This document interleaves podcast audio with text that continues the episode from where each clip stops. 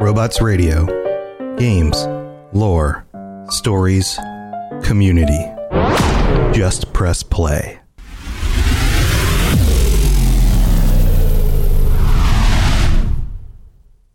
Hi, I'm Daniel, founder of Pretty Litter. Did you know cats tend to hide symptoms of sickness and pain? I learned this the hard way after losing my cat, Gingy. So I created Pretty Litter, a health monitoring litter that helps detect early signs of illness by changing colors, saving you money and potentially your cat's life. Pretty Litter is veterinarian developed, and it's the easiest way to keep tabs on your fur baby's health right at home. Go to pretty litter dot com and use code SPOTIFY for twenty percent off your first order and a free cat toy. Terms and conditions apply. See site for details. This episode is brought to you by Reese's Peanut Butter Cups. In breaking news, leading scientists worldwide are conducting experiments to determine if Reese's Peanut Butter Cups are the perfect combination of peanut butter and chocolate. However, it appears the study was inconclusive, as the scientists couldn't help but eat all the Reese's. Because when you want something sweet, you can't do better than Reese's. Find Reese's now at a store near you. Hey guys, it's it's DeVito. Um, I'm just coming here to say uh, that I love the Fallout app, and I would like to tell you about the service that they use to make this podcast. It's called Anchor. The best thing about Anchor is it's free. You don't have to pay anything. There's creation tools that allow you to record and edit your own podcast right from your phone or computer. Now, you could even add songs from Spotify directly to the episodes. Anchor will distribute your podcast for you, so you can be heard on Spotify, Apple Podcasts, and many more. You can now make money for your podcast with very little, uh, minimum, little, little, little listenership. It's everything you need to make a podcast in one place. Download the free Anchor app or go to anchor dot f m to get started. Thanks, guys. Your attention, please. Your attention, please. This is your official civil defense broadcaster. One of the greatest threats would be radioactive fallout. Uranium fever. Where fallout is heaviest, it can even kill those who have not taken proper shelter.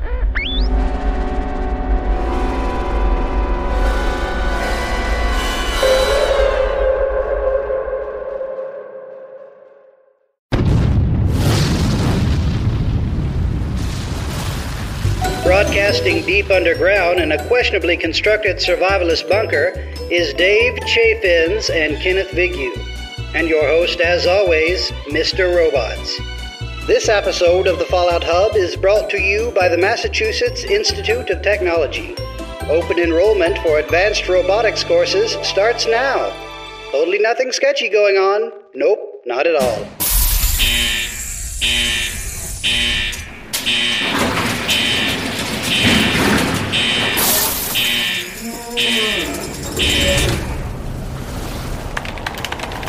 Hey everybody, welcome back to the Fallout Hub. Welcome back to our secret vaults under the earth, where the three of us, me, your main host, Robots, who's also named as Tom. Man, this is a terrible intro this week. And my friends Dave and Ken. Hi guys, how's it going? Good. It is going well. All on the home front. A K A awesome. This vault. Awesome. Our... Broadcasting to you, I mean, that was weird though. The intro was in the middle of a sentence. Are broadcasting to you from our secret vault. And you know what, guys? It occurred to me just now that we are in a vault, the three of us, in a very unique situation. And we might actually be part of an experiment, and we don't even realize it. Is the experiment trying to, to reach the energy level that you're at? Because I am like, I, I need to like up myself now. And to get like an upper. I need. Do, do we have any like? What is it? Is it jet, or does that just make everything real slow?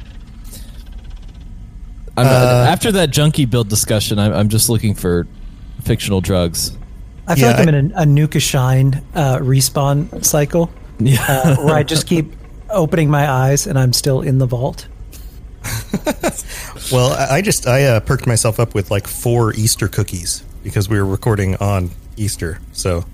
What's that's the crafting what, recipe for the Easter cookies? That's what I got in my system. Uh, I don't know. Came in a box, uh, and then sawdust, we put some pencil stuff shaving, on it. Screws. Yeah, probably. probably, probably that kind of stuff. So what do you think? Do you think maybe this is actually an experiment that we are in? Like, what if, what if we were meant to find the vault and now we're in here doing our thing and we're being watched by, like, I don't know, hundreds of people or listened to? It, it makes a good, a good question of, like, okay, is there, like, some, like, super meta system with vault tech, you know, where, like, okay, they knew that there was going to be this group called the Institute that breaks into the vault, and the real experiment all along was seeing if this dude could cope with his, like, son situation. And that was the real experiment. Like, do they have that level of, of foresight? Mm. I, we've had this conversation before. We have? When have we had this conversation before? Did, did we? I, I think I'm having the weirdest case of deja vu. It's like we keep coming to a realization, and then uh, it goes. When was the last time we went home? Do you guys remember leaving? Um, uh, well, uh, you got that coffee. That where did you get? You got that coffee that one time.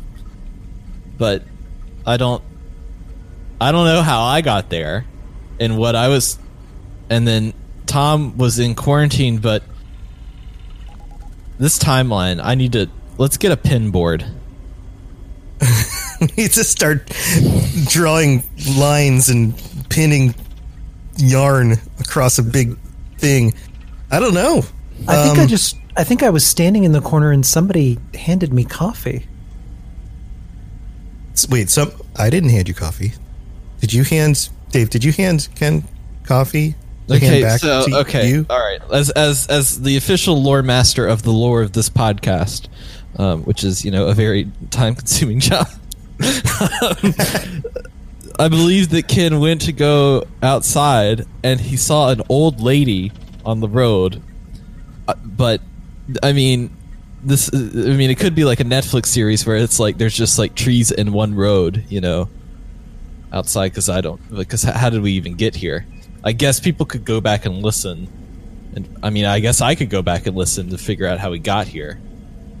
But I got Wait, so from so the gas this, station intended. This raises the question: can we leave right now? Here, I'm gonna hit the. I'm gonna go over. I'm walking over. I'm gonna hit the button. Open the door. Nope. Door. The door won't open. How many people are in on this? Because we've had interactions vaguely, right? We've had interactions yeah. with people. People, yeah, people come in and people out. Come in. Something and then is very they wrong leave. Here, that that door just keeps opening for them, and right. just people keep wandering in here. Isn't that a little? Un- it, it's not exactly plausible. Yeah, this is, a, I mean, it would be a weird contrivance for us to just make that up oh, because it doesn't nose. make any sense. My nose is bleeding. What the hell? Maybe when they said Westworld, they meant West Virginia World, and we're actually in it. Huh. I think this is the work of virtual strategic solutions. That sounds like corporate mumbo jumbo. What's, vir- what's virtual strategic solution? I feel like there's a deeper message here, Ken. What's going down? What's the situation? It all began in Vault one twelve. Right, so what do you have for the news this week? so, yeah, oh wait, here's here's the doorbell. Oh. Telegram, news from Bethesda. We got the news guy. What's going on in the news? Gentlemen, I would like to to first of all welcome you to the segment um, from the one and only Charleston Herald here to give you the news. Um, that I'm sure th- this is a time when we're all questioning existential questions um, after that little segment. But I want to reassure you and let you know that um, Fallout seventy-six, the Wastelanders expansion, comes out Tuesday, March fourteenth, which probably by the time this already releases, you already know that. But if you don't, this is the official message from the Charleston Herald letting you know situation. If you want more information on what it looks like, uh, Bethesda just put out an Inside the Vault article, which had some uh, gameplay trailers, some dev walkthroughs, some uh, interesting information on what some of the new um, mechanics, events, quests, people, places, things, animal, mineral, vegetables you will find within the game. And that is all of the news I have, except for a piece of personal news. It seems like we always have some like interesting personal news. Um, this Sunday, which will be April nineteenth at five p.m. Sunday, Sunday, Sunday. Eastern Standard Time, that's two p.m. Pacific Standard Time, we will be having a Wastelanders launch party event. Um, we have invited a few guests. Uh, Ken, why don't you tell me a little bit about those guests as the local gumshoe that you are? Well, uh, it's an extremely long and complicated story. It involved multiple levels of contact, uh, bus rides, train rides, shadowy corners, uh, a white unmarked van, uh, and the nineteen ninety-one Denver Broncos. But the invitations went out, and we will be joined by Bethesda's own Pete Hines, Uncle Pete, Oxhorn, who needs no introduction as the god of Fallout lore. We and, gave him an introduction, so... and our very own Juicehead is, is coming back yet again to uh, to join us for a fun evening of frivolity. I'm mostly looking forward to the vegetables. I was holding on to that joke since you talked about animals, minster- minerals, and vegetables. Um, we could probably have my, a little was, snack bar. Some was some my carrots. was my timing was my timing good on that one? So so while we've been planning this, I've been quietly um, referring to this episode as P-Dox Juice, um, and I kind of want that to catch on. Um, that when when Pete Hines, Oxhorn, and Juicehead are together, it's P-Dox Juice. And every time Dave says that, I just shudder a little bit. I die, I die a little bit inside. A little piece of Tom falls off, never to be seen again. I, I think go, I think uh, the first time we use that, uh, they'll all die inside. I'm sure. And you think that we're just going to be very professional and not use it, but you know us. We're not going to. Maybe I think we're the be ones. An awkward, an awkward moment of silence. I think Oxhorn is going to drag on his cigar. Uh, Pete's just going to swirl around uh, some beer, and then Juicehead will like pause for a couple minutes and then laugh awkwardly with us. Yeah. Yeah, maybe we're the ones uh, performing the experiments now. I bad. think so. We do the experiments now. We look in my eyes. We do the experiments. Well, so. Ken, I, I appreciate your, your tracking down, especially the um, nineteen ninety-two um, Denver Broncos. Um, I mean, collaborating with that source to get the Um, three hosts or guests on the podcast. I guess we're the three hosts and they're the three guests. Um, or is it the other way around? Go Broncos. Yeah, do we have any of the Broncos, the nineteen ninety-one Broncos coming either, joining us? Uh, unfortunately, they are occupied uh, at the far side of the world. They are taking care of business, mm. righting wrongs. Whatever that means. They're well, like I, a superhero group now? They are, think, yeah. After they all retired and got their rings, uh, they discovered that their rings had magic powers. And now together with uh, a talking dog and some kind of a floating marsupial, um, they ride around in their old tour bus. Uh, and right now they're they're dealing with some things in the Middle East. Very hush-hush stuff. Spoilers for the new cartoon coming out on Netflix. Well, we did manage to get that one member of the Broncos, but when we told him that he was going to be recorded on a podcast, he said he was sorry that his voice sounded a little hoarse. That's a good joke. All right, let's move on. Roswell and the, the Pussycats will be coming to Spike T V this fall. All right, well, with with those awesome jokes this mor- this morning, this afternoon, I don't know what time it is, we're stuck in a vault without any any sunlight. Uh, we're going to move on to our Fallout one oh one for this week. We're talking about trading in Fallout seventy-six, weapons, armor, other stuff, how to know what to sell, how to know what to keep, how to price it. Dave, you got some info, info for us? So I'm curious what you call even like the market for. I, I feel like it needs some like particular name. Like we should call it like White Spring Street, or uh, you know, like you have Wall Street, but like should there be some mm. sort of like particular name for the the greater market? Mm. That Fallout Fall Street. Fall Street. Fall Street. sounds depressing. mm. Well, it's it's the wasteland. It's the apocalypse. If you wanna be selling down on Fall Street, Fall Street. Super mutant stocks. Um, that's a lot. Um, what else is good? Uh, radiation rates. Mm-hmm. Mm-hmm. Anywho, mm-hmm. Yes, we, we need to get more of these jokes out of our system before we we invite these people into our vault. Um, for this week, I kind of wanted to have a discussion about, um, from a low-level perspective and from a high-level perspective, uh, how to sell some of your goods that you come across. So obviously, you have a build in mind. We've been talking about builds. We've been talking about... Um, kind of like ways that you can build your character. You kind of have an idea.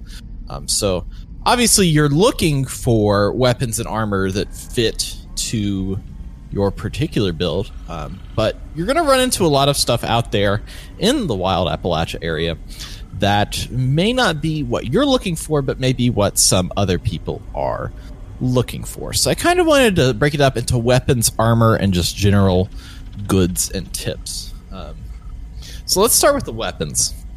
What would you guys say are some like god rolls right now? Ken, I know that you started your Fallout seventy-six adventure by having a little trading company. So I think e- even more so, you may be more of an expert than even I am. You may be the secret insider in all of this.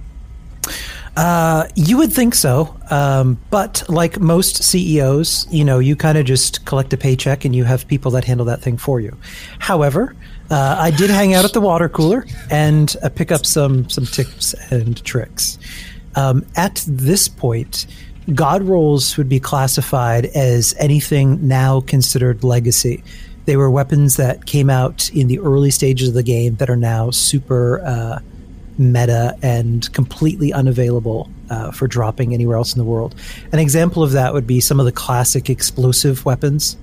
Um, some of which were uh, lasers concerned and things like that.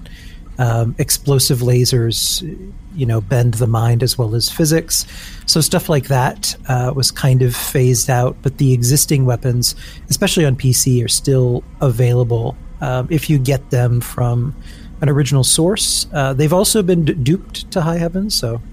There's a lot of stuff that's been that's been duped to high heaven. Um, pretty much anything god tier has been duped at the, on P C at this point. Um, well, it makes sense, uh, you know. God lives in heaven, so.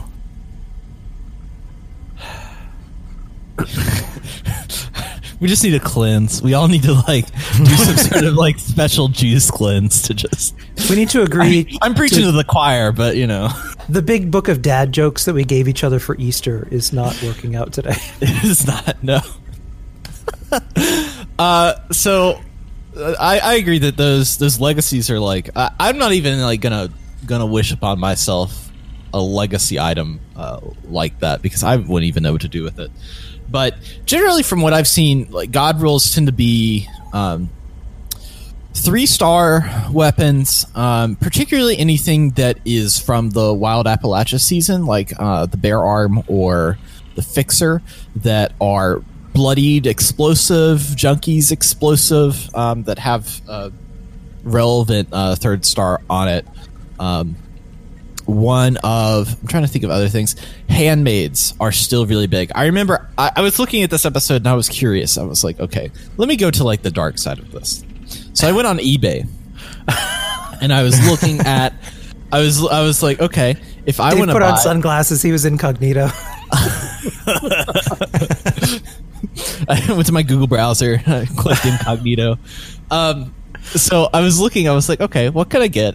How can I get a Junkies Explosive Handmade? So I found a level forty-five Junkies Explosive Handmade. Can you guess how much this person was selling this for? I'm going to guess fifty dollars. two hundred dollars. Oh, for man. A three-star Handmade Junkies. Just that alone seems... excessive. I would never, I would, would never, by the way, w- the reason I bring this up is don't go to eBay. Don't go buy this stuff because it's just, you're doing yourself a disservice, first of all, because you already paid money for this game. You don't need to, to go buy on the black market and buy these weapons illegally. Um, uh, but handmaids are particularly the most valuable and most widely used of the weapons, just because they have so many modifications. Um, they have like the, the amount of modifications that you can have on them are insane. Um, they have um, wide use, um, so that's why when we get into ammo, they use a uh, five point five six um, caliber ammo, um, which is kind of why that's a big thing. Um, generally, a really good roll on that particular weapon is kind of a god tier roll. Um, bloodied melee weapons, generally anything that's god tier has to have three stars. Uh, it kind of has to be bloodied or junkies to be a, a, a particular god roll. I don't think that you would have something that's not bloodied or junkies at this point. What do you think about that? Yeah, and also when it comes to melee, Uh, faster swing speed and plus one strength is oh, yeah. really what you're looking for, is those other two stars, uh, especially if the, the first one is a Junkies or a Bloodied.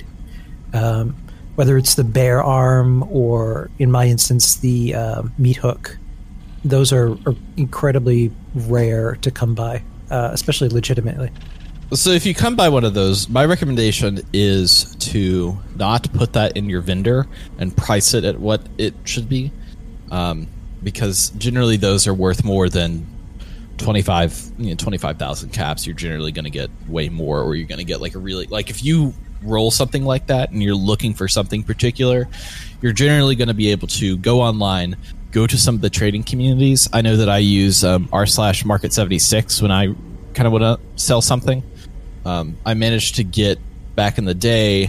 Um, my I, well, I got a bloodied explosive shotgun to to um, satisfy my um, my character. That's a shotgun build. But I traded a bloodied explosive plus one perception pipe rifle, um, which was a really good roll back in that time. Just through that method. Um, so when you get something like that, don't put it in your vendor.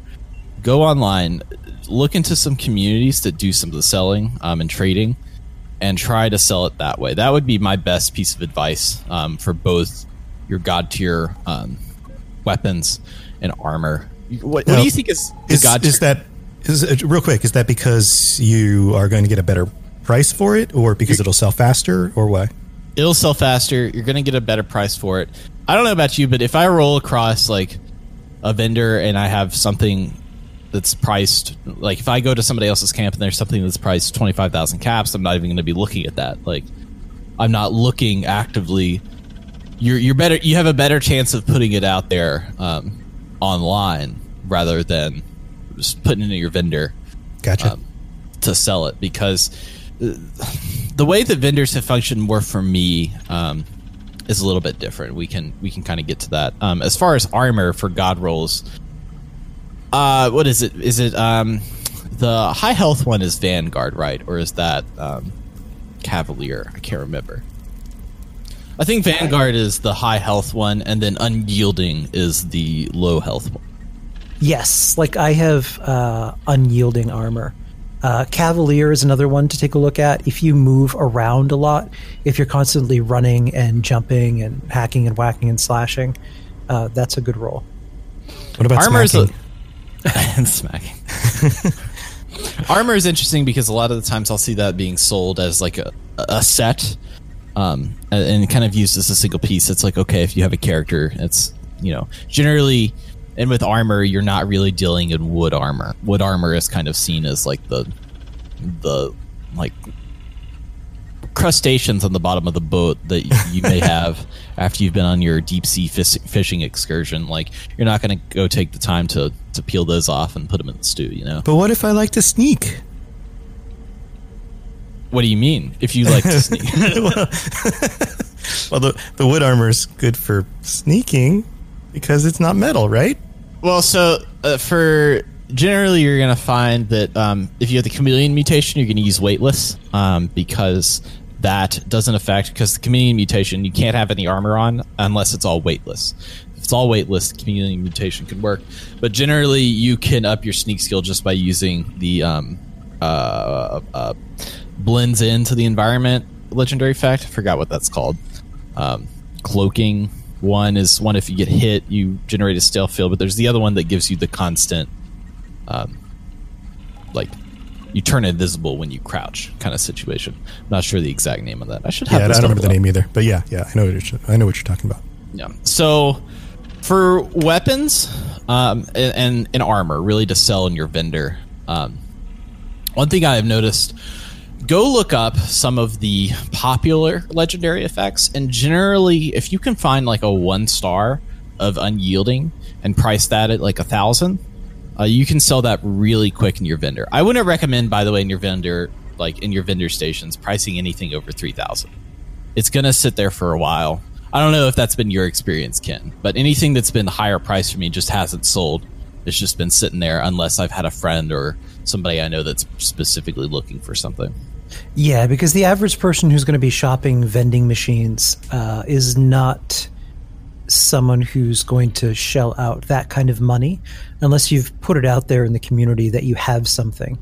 Um, mostly because people shopping at, at vending machines are players who aren't at a point yet where they kind of have everything. Like I'm that at that point.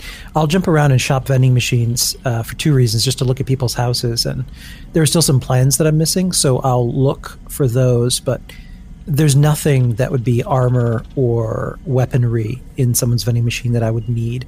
So if you're looking to sell something specific, uh, dangle it out there in some of the groups, Discord communities, uh, Reddit. So when it comes to the rest of kind of your what I would call trash, when you pick up a, a leg piece and it's like twenty percent more damage to Mirelurks, um, my, my recommendation for those is don't even sell them at your vending machine. Just scrap them uh, for that, um, what do you call it? The legendary buying mechanic merchandise. Script. Script. one hundred percent right. I should know that as somebody that who has studied coal companies for four years. Um, just sell them for script uh, because you're not gonna like you're not gonna be able to sell that.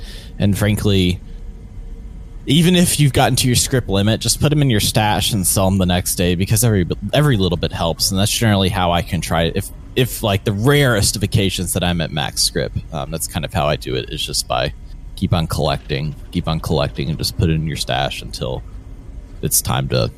to go, you know, sell what you can to the little vending machine. Um, as far as weapons go for selling in your vending machine, um, I would recommend selling, obviously, under the three thousand price tag, but a lot of anti-armor stuff that I've come into has actually sold just from people that are maybe level sixty or level seventy that haven't fully gotten into um, in-game builds. In-game builds. Um, Anti-armor is always a good effect. Uh, it's, it's always helpful pretty much in, in, in most situations. Um, that's the only real like legendary weapon that I've been able to sell. How have you done, Ken, as far as selling some legendaries through the vendor? At this point, because I'm at max caps anyway, I've been pricing stuff fairly low. Um, since I don't really care. Some stuff I'm holding on to. I'm holding on to Junkies, Bloodied, and the other thing that I'm holding on to um, is the Scout armor pieces, which still are priced fairly highly.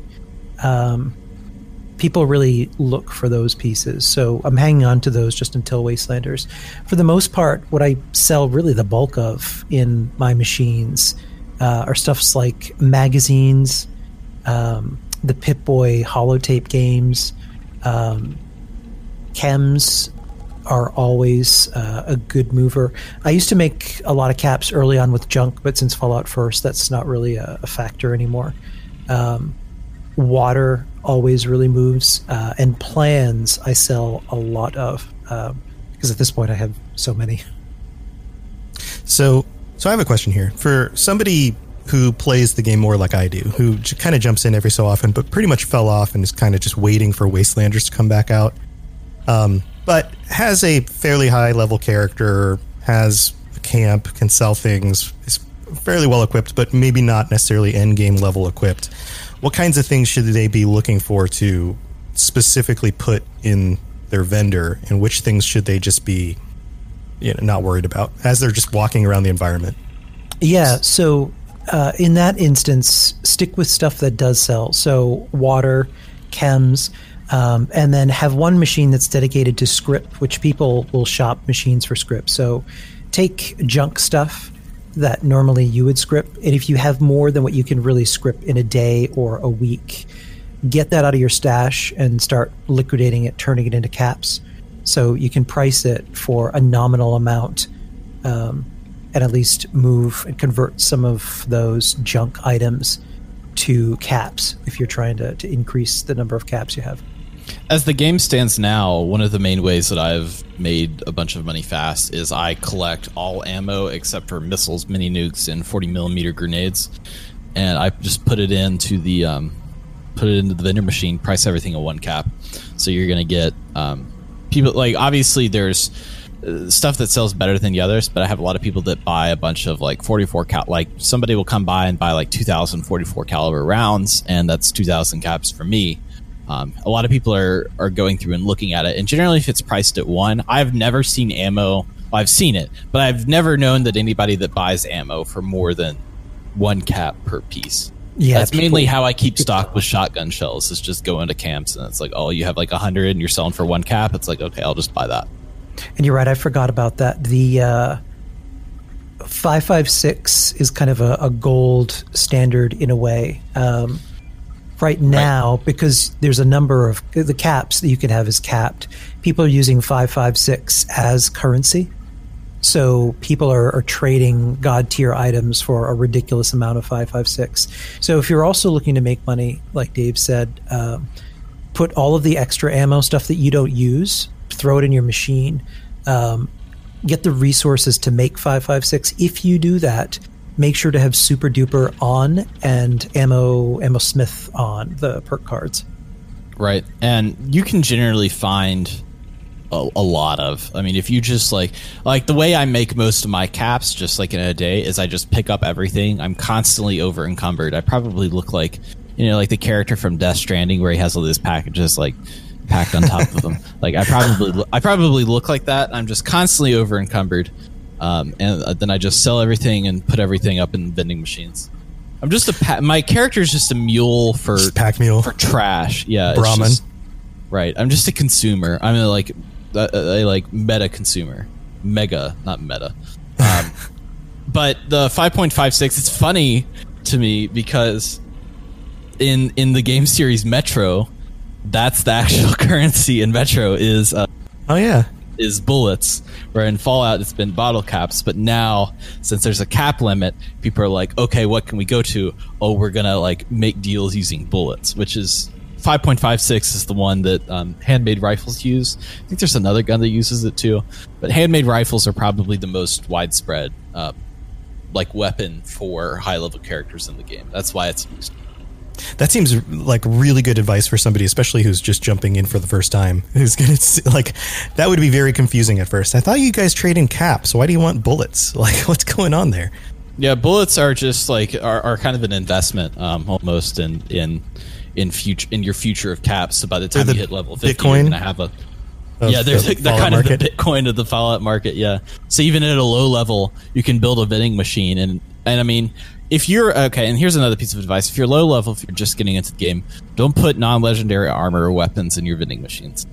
It, it most likely is not going to sell, um, and you're better off just selling it to actual vendors, like the little robots. The vendor bots, yeah. Yeah, or scrapping it. Um, the, otherwise, it's like, you know, a shish kebab is cool, but a, a three-star legendary shish kebab that, like, you know, has, like, unicorn dust come out of it is way better. Mm-hmm. Mm-hmm. Yeah, when it I, farts. Yeah. yeah, that's totally in the game. You should, guys should totally look. It's kind of look, like when they told me in one. high school that there was a, a secret pool at the top of the um at the top of the gym that you could jump in. I want a power armor suit that instead of having a backpack with thrusters, just shoots thrust out of the butt. um. So speaking of power armor, uh, does that does that advice include power armor pieces as well, like lower quality power armor pieces? I guess I've seen I've seen a lot of people that if you want to deal in if you want to deal in power, I mean, listen, if you're getting into the power armor market, here's the things you need to know. Um, you kind of need to have an online basis for that, because I've seen a lot of people that are very successful in like running power armor garages, but generally have to keep their shop stocked. You have to have a lot of the mod knowledge, and so a lot of people are looking to mod their power armor that they already have and are looking for you to do it, but generally that's not as lucrative as um, it would seem. What now, do you think about... Uh, sorry to, to sidetrack you, but real quick, what do you think about the uh, lower level, newer players who will be coming in, um, who hit level fifteen or level twenty and are looking for pieces to kind of fill out a power, power armor set as they level up? Do you think those will be worth vendoring? Um, I think if you're looking for, like, to me, excavator mats will sell. Um, you can sell some black titanium or um, screws. I constantly run out of screws. It's like I'm screwed every time I run out of screws because yeah. I can't. Yeah. I can't do anything. Um, it's not so much the power armor pieces; uh, it's the plans to make the pieces. Um, on P C, most of those plans now are are not worth too much. Jetpacks are, but the average pieces are not, uh, because a lot of those dropped through the Christmas presents. Um, which again were were duped to high ebb, and so at this point, um, power armor plan pieces to construct the armor are pretty common on P C. Particularly, you're going to get a good price for Brotherhood of Steel paints, um, which I yes. hate to I hate to wrap myself out here right now, but I've been experiencing a glitch for about a month that every time I log in, I um, I get a piece of technical data just automatically. And then it tells me to go to the Brotherhood of Steel cache, and I turn it in. And every time I turn it in, I get two more technical data. So I'm just constantly getting this technical data, which is what you use to get, like, to, to roll for those particular plans or Brotherhood of Steel outfits. I've just been, every time I'm logging in, getting these plans. Just, I guess my own fault. Wow. I, I, well, I don't know but, if it's, uh, it's not my fault, but... Um, I've, I've now officially routed myself out. That sounds like something that just works. uh, it it works for me. Heck yeah. All right. So any any other last minute advice about trading, or for new people who are just getting into it?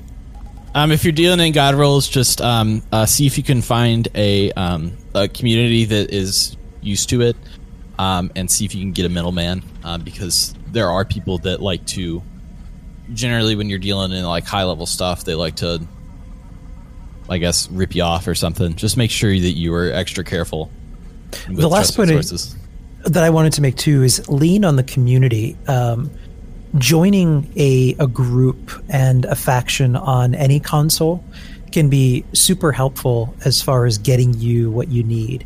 Most of the groups have either a quartermaster or a designated trader, someone who, who kind of serves as a, a mule or has multiple mules that kind of carries the community's stuff and then gets people kitted out. Uh, even in our group that Dave is in, we have three different people who do that kind of thing. So we've had some new people join us the past couple of weeks, and we'd get them started with the plans that they need or uh, armor and weaponry that they need. So find a community to join. Yeah, I'm, I'm going to have to hit you guys up when I jump back in the game.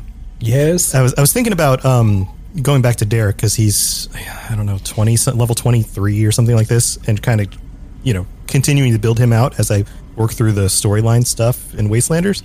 But I, I mean, I have a main character who's up, you know, you know, above sixty somewhere, eighty something maybe, I don't remember, um, who definitely needs some end level stuff in order to be more effective. So I'll have to jump back in there.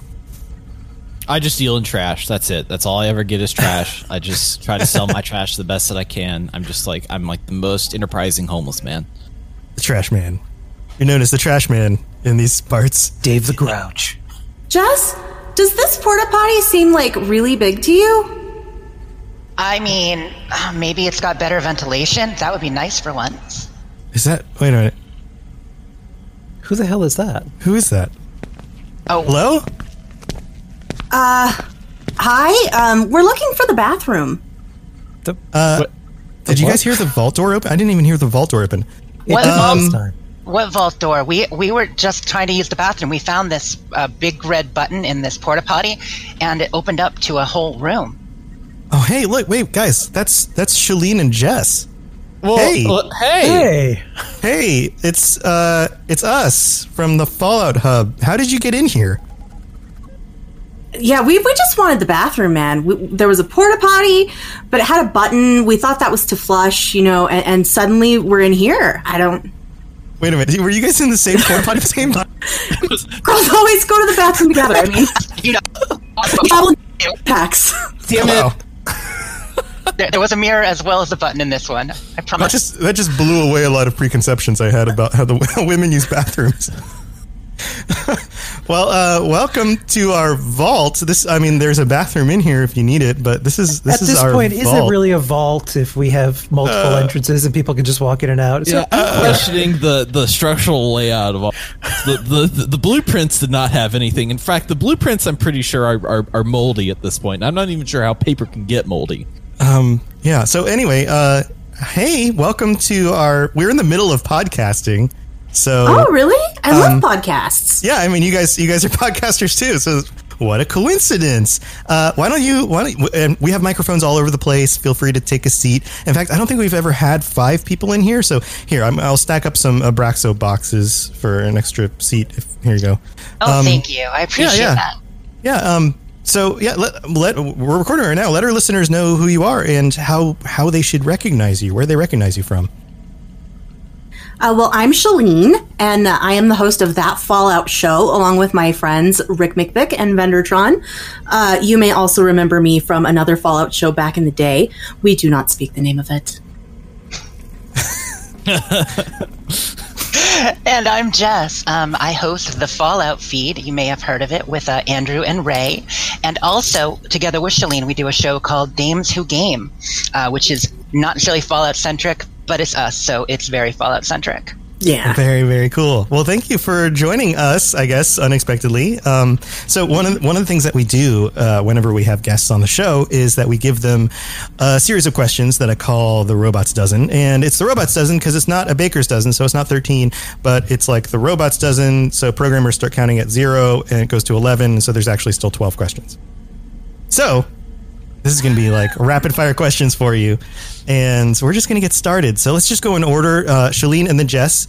And uh, the, the first question is, are you ready for this? I was born ready. All right, here we go.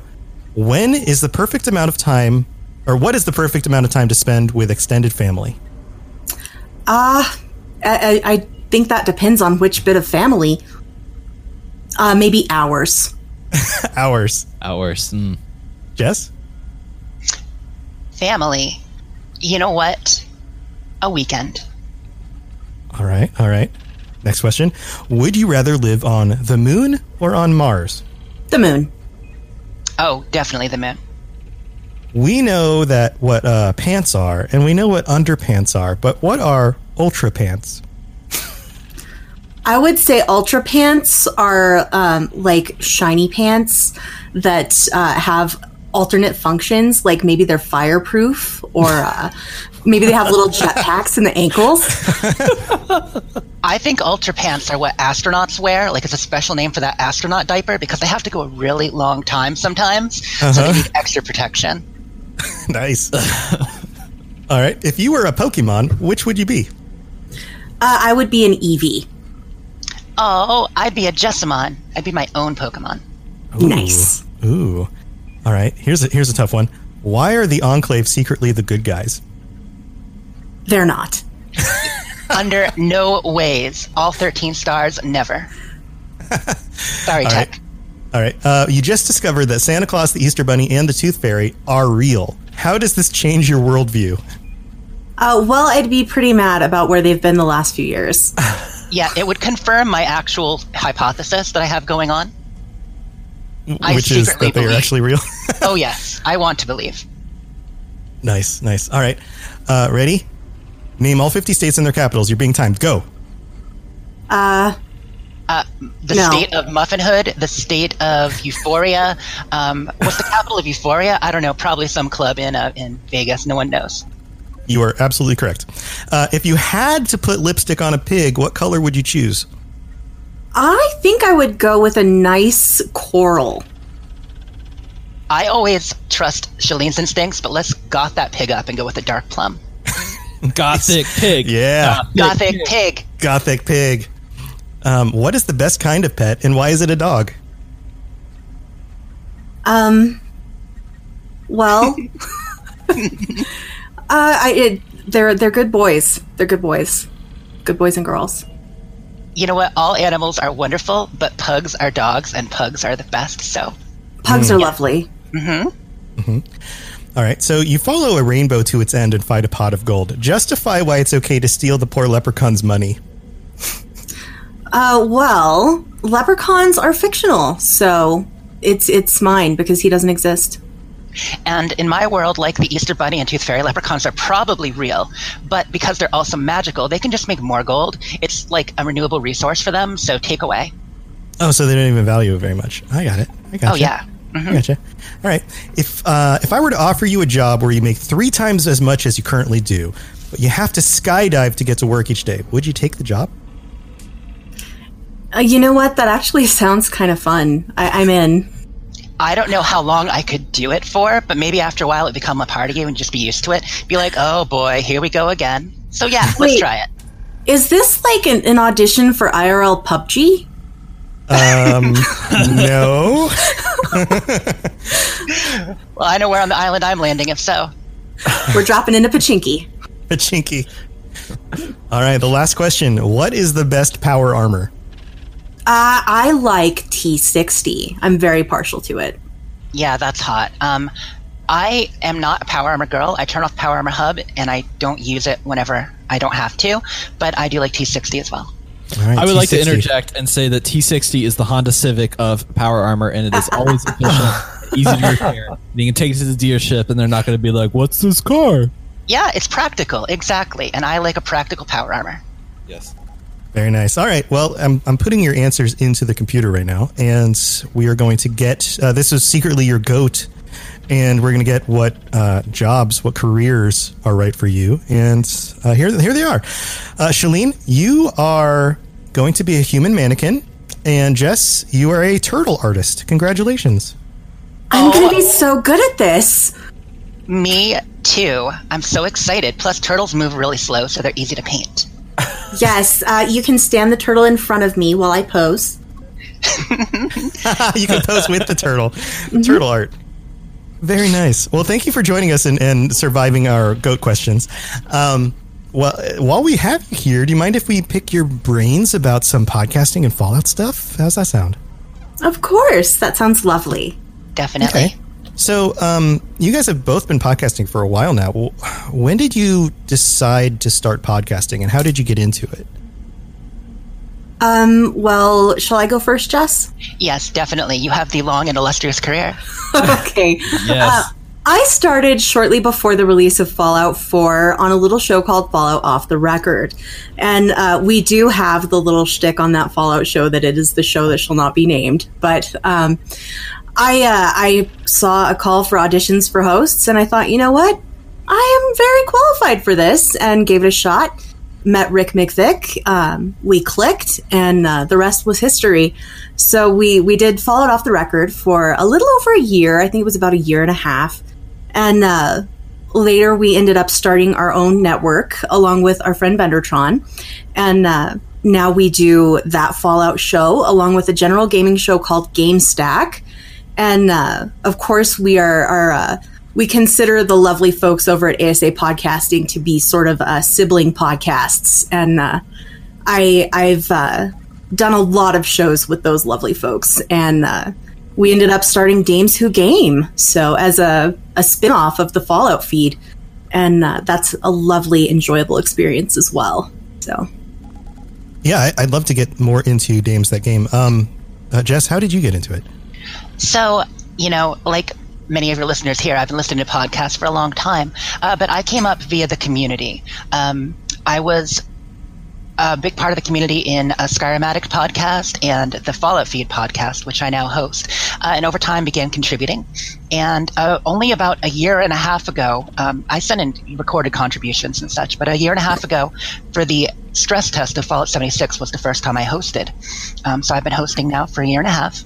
And uh, yeah, just got into it, became a permanent host, and over time for our Valentine's episode of twenty nineteen, we called it Galentine's Day, recorded a special episode uh, with some of the amazing women in the community, including Shalene, and uh, that became Dames Who Game.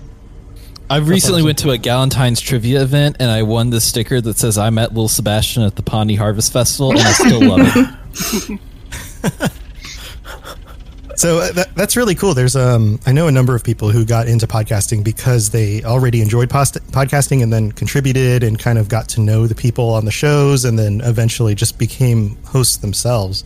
Um, it seems. And then uh, Shalene, you're like, uh, I didn't realize you guys auditioned for that. That's that's also very interesting. Yeah, um, we did. Yeah.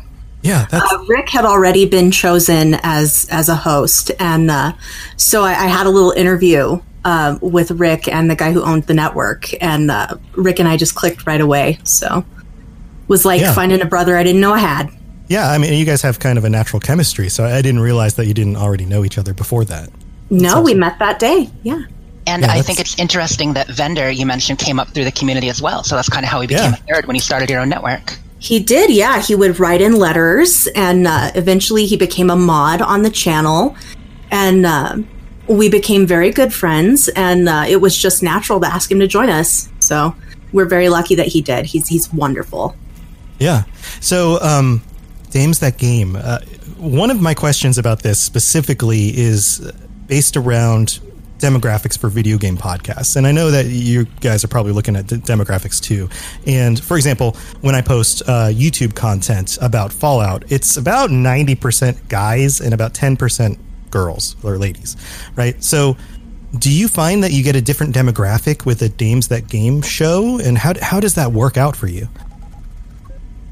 Well, we are still um, reaching out to that demographic in a way, but I think it's important to note uh, when they do demographic breakdowns, you know, as the gaming community as a whole, uh, you find that women tend to play a lot of R P Gs as well. I really feel like the Fallout community, if not fifty-fifty, is pretty yeah. close to it. Yeah. Yeah. I if, think if it, those demographics are a little flawed on YouTube anyway, um, because we have such a preponderance of, of, you know, very diverse people in our community. You know, it's, it's the people that are chatting are, are pretty equally men and women. And there's no way that it's only six percent women watching the show. I, I think they must be just uh, assuming uh, maleness for anybody who's not logged in. Yeah, or just uh, just hitting okay yeah. to all of the mm-hmm. standard things, and male comes first on the list. Something for some like reason. That. Yeah, I'm, I'm yeah. born always in January first, nineteen ninety. There you go. Yeah. It's also with YouTube. That's the whole eighty percent of people watching are not subscribed most of the time too. So right. Right. You know. Right. That that makes a lot of sense because uh, my experience is very similar when I look at um, conversations on Discord or patrons to uh, the Fallout Lorecast. Um, it tends to be way more split. In fact, um, there is a lot of engagement from the female audience as opposed to the male audience in a way that um, is sometimes, uh, I don't know, just more than, I guess. We're very engaging and uh, willing to communicate. All good. They're amazing. There are also um, within... Uh, the Facebook groups, there are also women gamer groups and even Discords that are Fallout seventy-six, but are for women gamers. Absolutely. So there are, actually, there's sizable communities out there. I'd like to shout a couple out real quick. Um, yes. You know, Pete, there's the Nuka Gals on uh, on Facebook. There's yep. uh, Girls Gone Feral. Uh, they tend to be a bit PvP oriented. They're wonderful people. Um, the, the Waste. Yes, you like that one? That's I a, definitely that's a great name. That's a great name. Yeah. There's the Wasteland Wenches is a large group, and I know some of them are in the apocalyptic aristocracy too. So we see stuff yes. from them. Yep. Some great groups. Yeah, um, my uh, even just like anecdotally, my wife has probably played more Fallout than I have. If you look at like hours played, mm-hmm. probably. Um, although she doesn't want to talk about it on podcasts, but oh well. Um, so, what what drew you specifically into talking about Fallout as like your main source of content for podcasting and that kind of thing? Um, do you mean for the shows or just? Yeah. Yeah, why, why why get into doing podcasts about Fallout specifically as opposed to any other game out there? Yeah, and like what kind of brought you to it? Like what brought you to Fallout? Like from like let's say you were a wee person and you wanted to play Fallout one. I see. Well, my first Fallout was Fallout three. Uh, I think that's the case for a lot of, of people in the community nowadays. Uh, and I just fell in love with it. I I I had almost an unhealthy relationship with Fallout three. I, I was one of those people who was just playing for hours and hours and hours, and, you know, I was not taking showers and not eating and just, just playing Fallout three. And uh, it, it was... I, I got a little obsessed with the world, and uh, the same with Fallout New Vegas. I, I just, I love the lore. I love the stories, the characters. I love being lost in the wasteland. I, I enjoy it so much. Uh, apocalypses are kind of my jam, so I, I really enjoy a good apocalypse story. And um, I, I just feel that I, I had all of these things to say about Fallout, and I knew so much about it, and I was so excited to share it. And there really wasn't anyone in my real life to to have those conversations with. Uh, so podcasting became the perfect outlet for that. So this, this the Fallout games engaged you in a different way than, say, other games that you had played? Oh, absolutely. Yeah. Oh. Jess, what so about my, you? Said, that was my experience as well. Yeah, Jess, what, what what's your story on that? In my case, uh, it's essentially the same. It's uh, the answer is because I love it. You know, uh, something about the retro-futuristic aesthetic really spoke to me. Um, and in engaging with uh, fans of the community for both Elder Scrolls and Fallout, I found an amazing community that I wanted to be part of, and um, that grew into a, into a podcast over time. You know, earlier when Shalene mentioned the show that shall not be named, I actually expected to go full Pee-wee's Playhouse on us, have like klaxons going and bells and stuff. I so rarely hear you say it. Yeah, it's it's it's kind of a shtick for us. So, mm-hmm. Will Voldemort now appear and put his mark in the sky? This Almost certainly, yes. The dark mark of Fallout Off the Record. Yeah, yeah. Um, let's let's transition into a little bit of uh, seventy-six stuff. Um, I specifically want to know, uh, just from your perspectives, uh, have you been playing it very much lately? And what are your expectations for Wastelanders? Are you looking forward to it? Um, as far as it goes for me, I've been taking a bit of a break over this past month or so, um, just with the way things are in the world right now, and, and feeling full of anxiety. Uh, the apocalypse has not been such a safe haven as I, I usually find it. Uh, so I've sort of taken a break. Uh, I am very excited for Wastelanders. I will be playing it, um, I expect, very, very intensely. Um, and I, I think it's going to be really interesting to see this huge change in the world of Appalachia. I, I, I find it fascinating that this world that I'm so familiar with is never going to be the same after after Tuesday. It will never be the same again. You know, I, I know this world. I'm used to it. I know what to expect. And it will never be the same again. I, I find that fascinating. Yeah, that is very cool. I'm curious about the dichotomy just of of talking about at this current time, like playing an apocalyptic game may not be the most enticing thing, especially when you're we're surrounded by kind of a, not necessarily a negative, but a very visceral news cycle um, that's not positive for us at all. Um, where games coming out now have, like, more people are playing video games than uh, ever. Even during this time when we're mostly at home, mostly trying to stay safe. Um, but having a new game like, for example, Doom or Final Fantasy uh, come out is is good for those companies because more people are, are going to be actively playing these things. But I'm curious, you have Wastelanders come out during this time, but also there's this like global pandemic happening all at the same time. Like, what's like, it's, it's almost like there's a double-edged sword to that, it seems. Yes. I do. Go ahead. I was going to say there is time, but you're right. People are looking more for things like Animal Crossing at the moment, which has been such a relief for people stuck in their homes, getting out to those island beaches. Um, mm-hmm. Actually living in a time that feels somewhat apocalyptic, uh, it makes it less escapist in a way. And yet maybe the ability to still kind of conquer the wasteland, to become powerful in there, entices us. Yeah.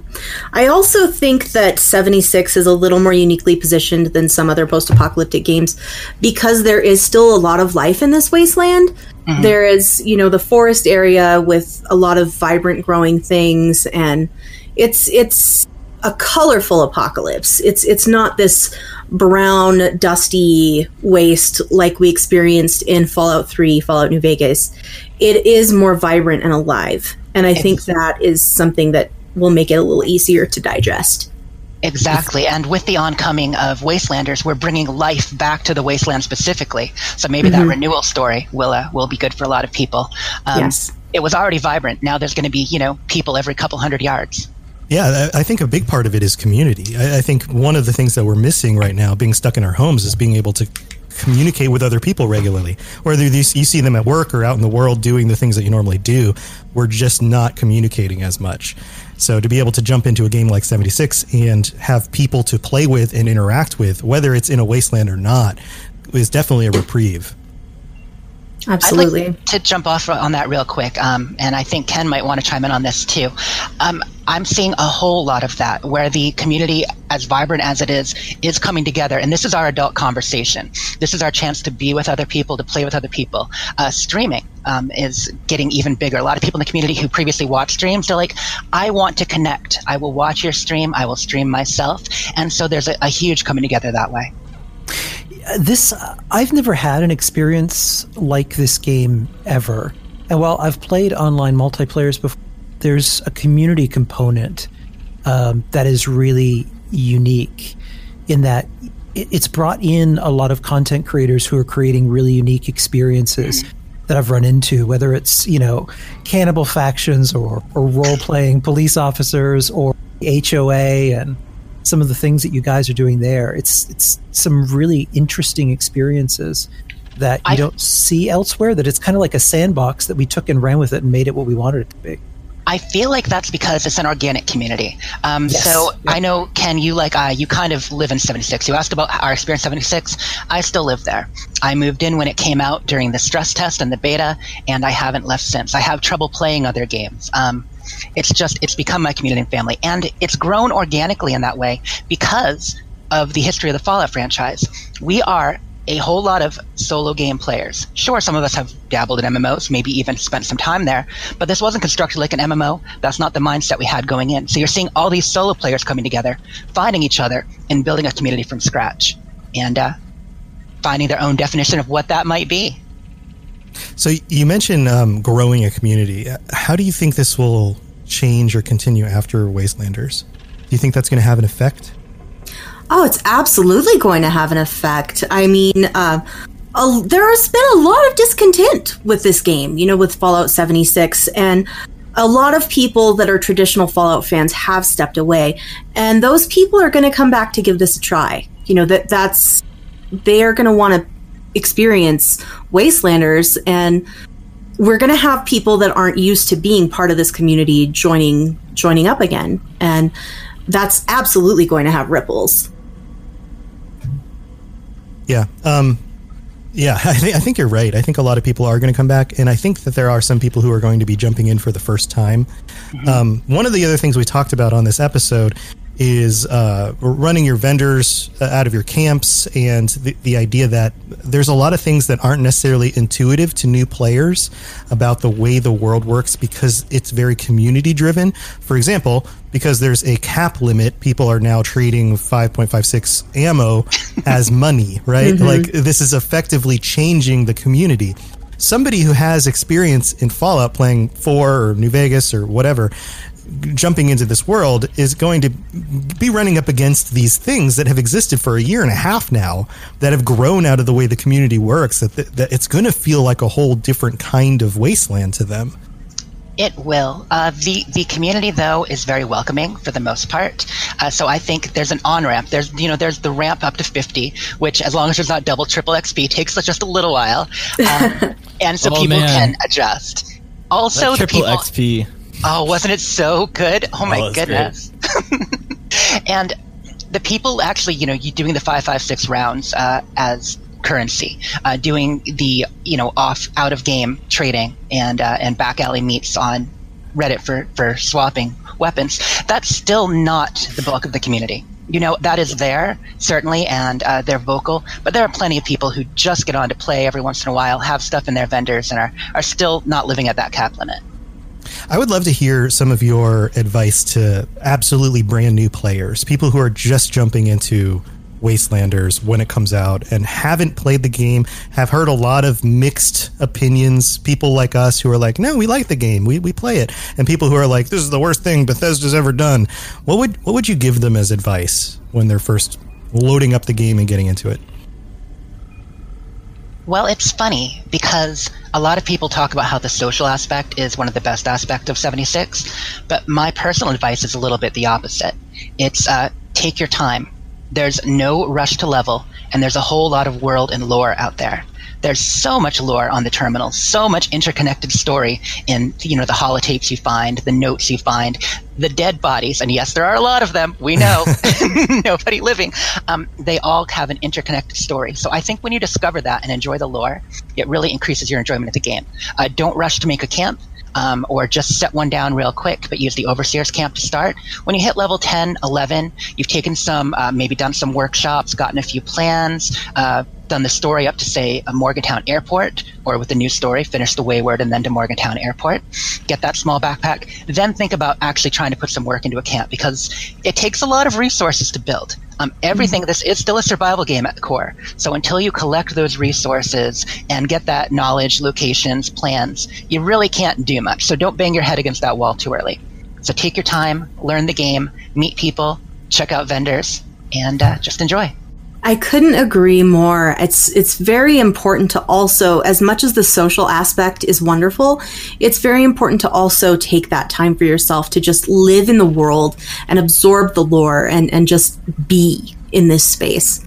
Um, my additional advice would be um, if you have a, a friend who is playing and has been playing, um, find a Sherpa. You know, ha- hang out with a Sherpa who can teach you some of these ropes and Um, and help guide you through some of the possum badges and that kind of thing. Oh my oh God. God, yes. No. Yeah, we, we were pioneers in that whole scout uh, quest mm-hmm. line. We Pioneer Scouts. Don't be a pioneer. Yep. Man, that's funny. So uh, I, I like your point that this game brought together a lot of solo player gamers to get together and build communities for the first time with each other in a way that is very different. And I think that's one of the reasons why Ken is noting things like this game is a different experience than anything else that you would have experienced out there. Um, for somebody else who's new, what would you recommend for for somebody who's looking for community? Would you would you recommend finding people in game and just making friends with people in game, or reaching out to specific groups online? What, what do you think would be the best for new players? Check out podcast communities. You took the words right out of my mouth, Jess. That's a very good point. You know, yes, we all- I, I happen to have a handful of podcast communities that, that would love to have you right here. So, yeah. Yeah, feel, I mean, feel free to rep them. I, I don't know uh, what platforms you guys are on and, and how you've been promoting those, but go, you know, feel free to, to share that. Oh, yeah. Uh, the We Just Love Games Discord is a great place uh, if you are um, looking for some like-minded Fallout players. Um, and, yeah, you can just send us a message on social media or find it on our Twitch page, twitch.tv slash We Just Love Games. Um, and, of course, you know, the the great communities that you guys are all a part of. Just just find some like-minded people. Exactly. Podcasts, because what we do is talk about the game for an hour or four, depending upon the length of your podcast, um, mm-hmm. is a great way to really absorb information, uh, find out where people are, what they're doing, and how you can meet up. Additionally, uh, Twitter has a wonderful Fallout community. I know a lot of us are part of that. Uh, check the hashtag Fallout seventy-six uh, to see some great pics and uh, great stories of adventure in the wasteland that you might be able to join in on. Um, besides that, obviously streaming we mentioned. Uh, groups that I'm part of, uh, the H O A, that's the Wasteland Estates H O A. Uh, we are an in-game camp evaluation and comedy troupe. Uh, we do sketches, we do streams, we snoot about people's camps and judge them, usually for the positive these days because people's camp building has come a long way, but with an influx of newbies to the wasteland, I don't know. Oh, we're going to see all sorts of crazy stuff again, for sure. Yep. So we stream every uh, Tuesday through Friday, um, nine to eleven Eastern Time. And that's something to check out. Uh, but there's so many groups. Um, our group is A S A Podcasting. Look up a Skyrim Addict uh, or the Fallout Feed show, and our group on Facebook, uh, A S A Podcasting and the Fallout Feed. Uh, Wasteland Games Network, we do game shows in Appalachia. uh, B C A, the Bartenders Coalition of Appalachia. Uh, we do bar crawls uh, once a month, and also have a uh, have a fight club that our friend Shredder runs. Um, we're kind of like F seventy-six Fight Club you heard about on P S four, uh, but we do quarterly tournaments and matches with occasional sparring bouts. I was the featherweight champion of uh, of this week of this winter. Nice. Wow. But there'll there'll be a new title coming soon in May. I think I, I think uh, Ken and I might be working on one of the shows for that. So that'll be fun. Yeah, very cool. Very cool. Yeah, okay. I think podcast communities are really a strong place to start. As as someone who's been podcasting for a while now, the one hundred percent most rewarding thing is seeing those friendships uh, pop up between listeners of your podcast who wouldn't oh. have known each other otherwise. It's it's just wonderful. You feel like a mama bear. Exactly.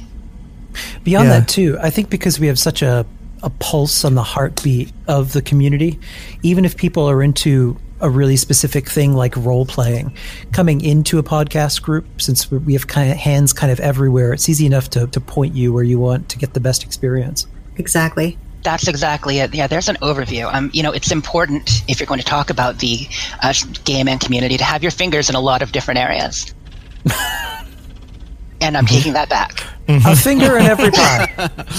In every pie.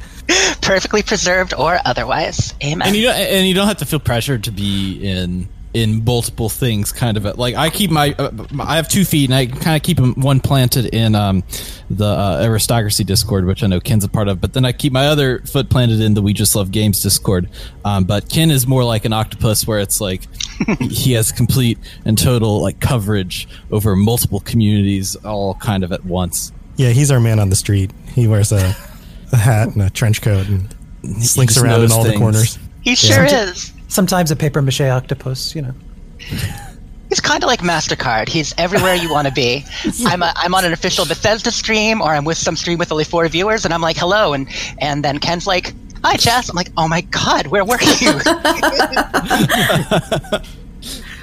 It's fantastic. So, um, so uh, let's let's wrap. I want to wrap up the seventy-six talk and just kind of get your thoughts on where things might go after Wastelanders. Do you have any speculation as to what's going to happen in the next year? Hmm. I think uh, that Fallout seventy-six needs to go to space. Ooh. Yes. I, haven't heard I, that I would idea love yet. to go to space. Yeah, we, we've talked about things like uh, branching out to other other zones nearby, you know, outside of Appalachia, but actual up into space. Yes, you let's know. colonize the moon. That's often how I feel about the Fast and the Furious franchise. It's like they, they're doing nine movies on a tenth one. If they don't go to the moon, I'm going to be furious. Can you imagine? At- Can you imagine driving those cars on the moon? The kinds of jumps they can make? Right. That would be amazing. Amazing. Amazing. Jess, do you have any thoughts? Oh, gosh. I don't expect us to go to space unless we're a launching off point for Starfield. I mean, they are working on assets for Starfield. Maybe some of that could be pulled into the game. Uh-huh. Uh-huh. um, But really, I know in a couple weeks, uh, Jeff Gardner did mention that he'd be uh, that they'd be talking about the roadmap of, of what's next after Wastelanders. So we're going to enjoy this content for a bit, and then the next month or so, Bethesda might let us in on what they're thinking, where they're thinking. Uh, for myself, I would like to see the map grow a little bit, but the map we're on.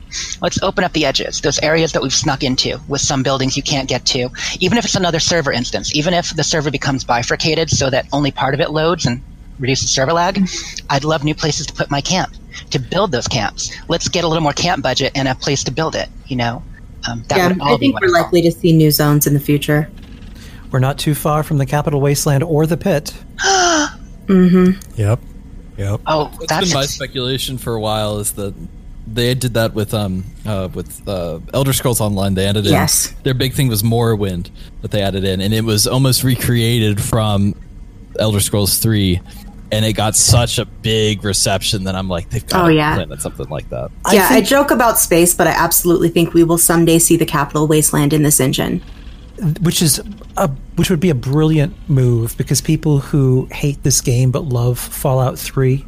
I think would play the game for that kind of experience, to see the Capital Wasteland as it was before you emerged. So a little less destroyed in the early days. Look at how well the Capital Wasteland Creation Club content sold for four. Oh, you know, yeah. People want to go back. Yep. Yeah, yeah, and they're doing something very similar with Elder Scrolls Online, again, with going back to Skyrim this year. So mm-hmm. um, we know that they know that kind of thing works. And, I mean, I'd, I'd be happy to go back. I think it'd be really cool. With all the hooks in the game, too, you know, the references to some people who dispute the lore. And I know um, you guys know the lore quite well, you know, but they dispute how they uh, made the Brotherhood work here, how these things happened. And the hooks, yeah, they're a little bit tenuous. They're a, li- a little bit too coincidental, but they still fit.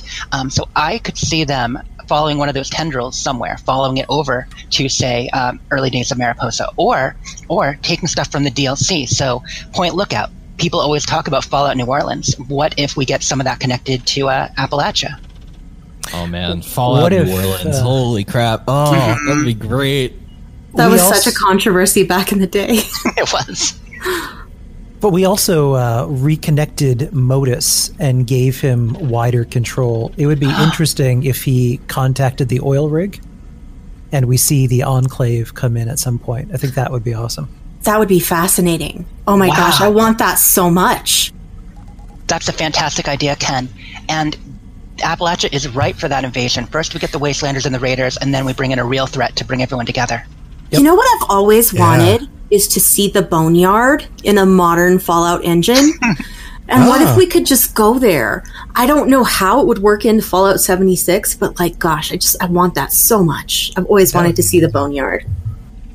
Well, what if there was teleportation technology? Well, there is a time machine. Can you have the connections, though? I, I need I need to see this through. Just like I need you to get me invited to a Todd Howard dinner party. I need you to get all of this stuff in the game as fast as possible. You have the connections now.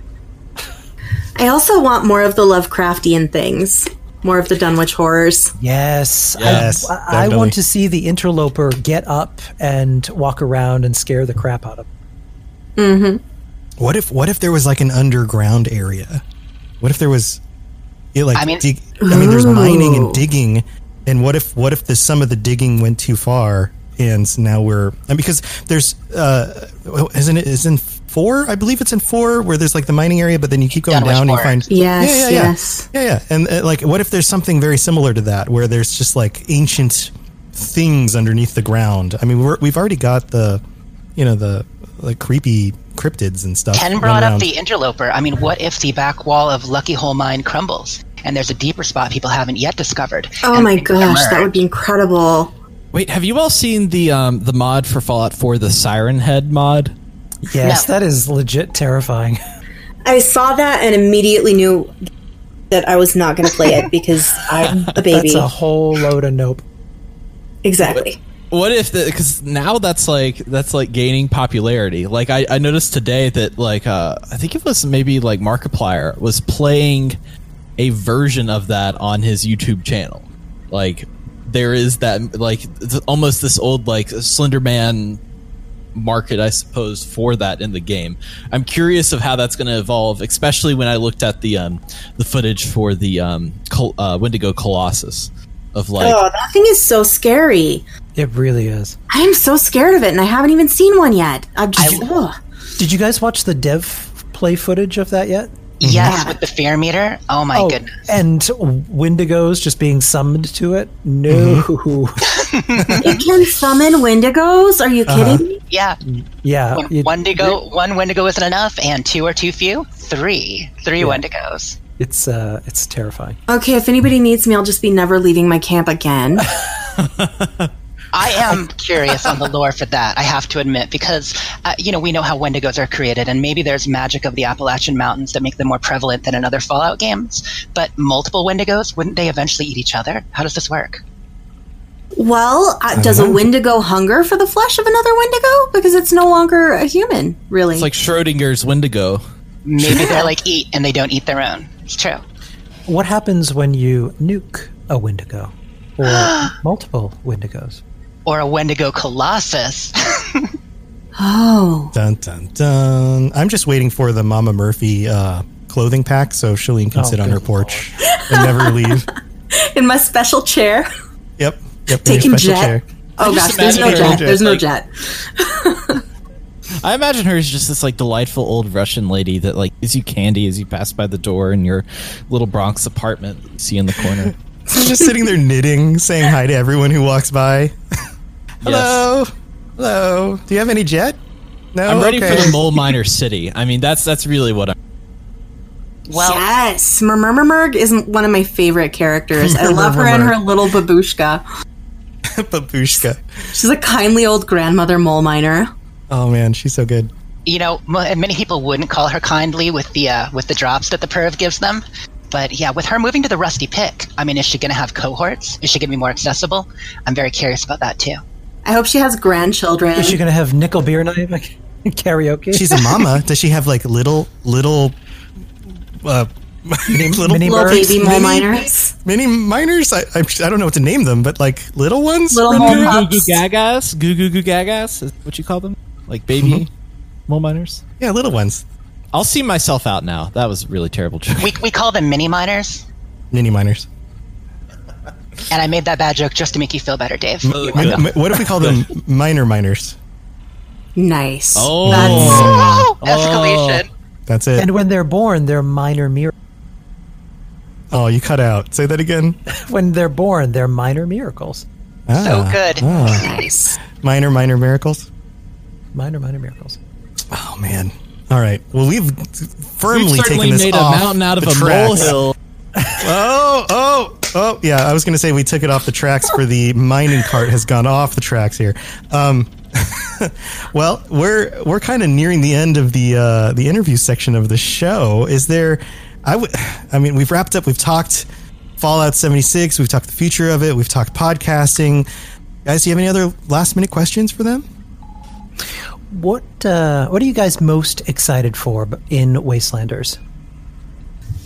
I think I'm personally most excited for new quests and new lore. I, yeah. uh, I'm sad every time that I open my quest log and there's really nothing there but dailies that I've done a million times. And uh, so I'm looking forward to having new things to do and uh, new locations to explore. And, and of course, that new lore. I just, just inject it directly into my veins. Yeah. Amen. For me, it's exploration and discovery. You know, I am a map junkie. Um, after after building, I love taking photographs and in-game in-game photo mode. So I'm going to see all kinds of new locations to photograph. How do they work? What's the lighting like? Um, I want to see where the Knobbits come from. It's Spruce Knob, you know, these new Foundation settlers. Like, where did they come from under the mountain? What, what do we have there? The uh, Watoga Underground.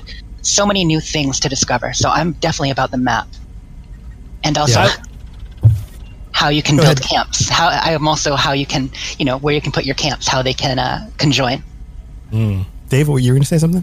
Oh, my my last question that I had here was so like you all have been involved in various community projects like um, F seventy-six art projects where they were doing the um, the album covers, right? Uh, there's other things that like have come up through trap camps, through a number of different things. What would you like to see the community do that it hasn't done so far, if there's anything? Hmm. Well, yeah, I've got nothing. I mean, they're so creative. They're so much more creative than I am. They've already come up with all these things that I never would have dreamed. It kind of takes a lot of unique individuals to come up with some of these ideas. So, yeah, that best idea maybe hasn't been found yet. But I would love if they could... Um, you know, obviously via Bethesda as well, create more integrated and intentional communities, uh, in-game structures where you can't place camps too near each other now. Uh, there are some people who do, like South Morgantown and some other groups who have tried to make a community, or Shalene, you and your friends around the lake there. from yeah, We Just Love Games. We Just Love Games Lake.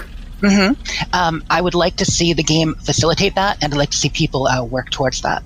Building towns. That would be lovely. Mm-hmm. Yeah, I, I would I would love some structures that actually look like legitimate buildings that were part of the supposed to be part of the map. So even at a distance, you can't quite tell if it's a camp or just a structure. Mm-hmm. I think that would be really cool. All right. Yeah, well, like thanks for wandering into our vault. Uh, I hope we didn't keep you too long. I know you guys needed to use the restroom. This was probably a long wait to use the restroom. It's but, a long, uh, long wait.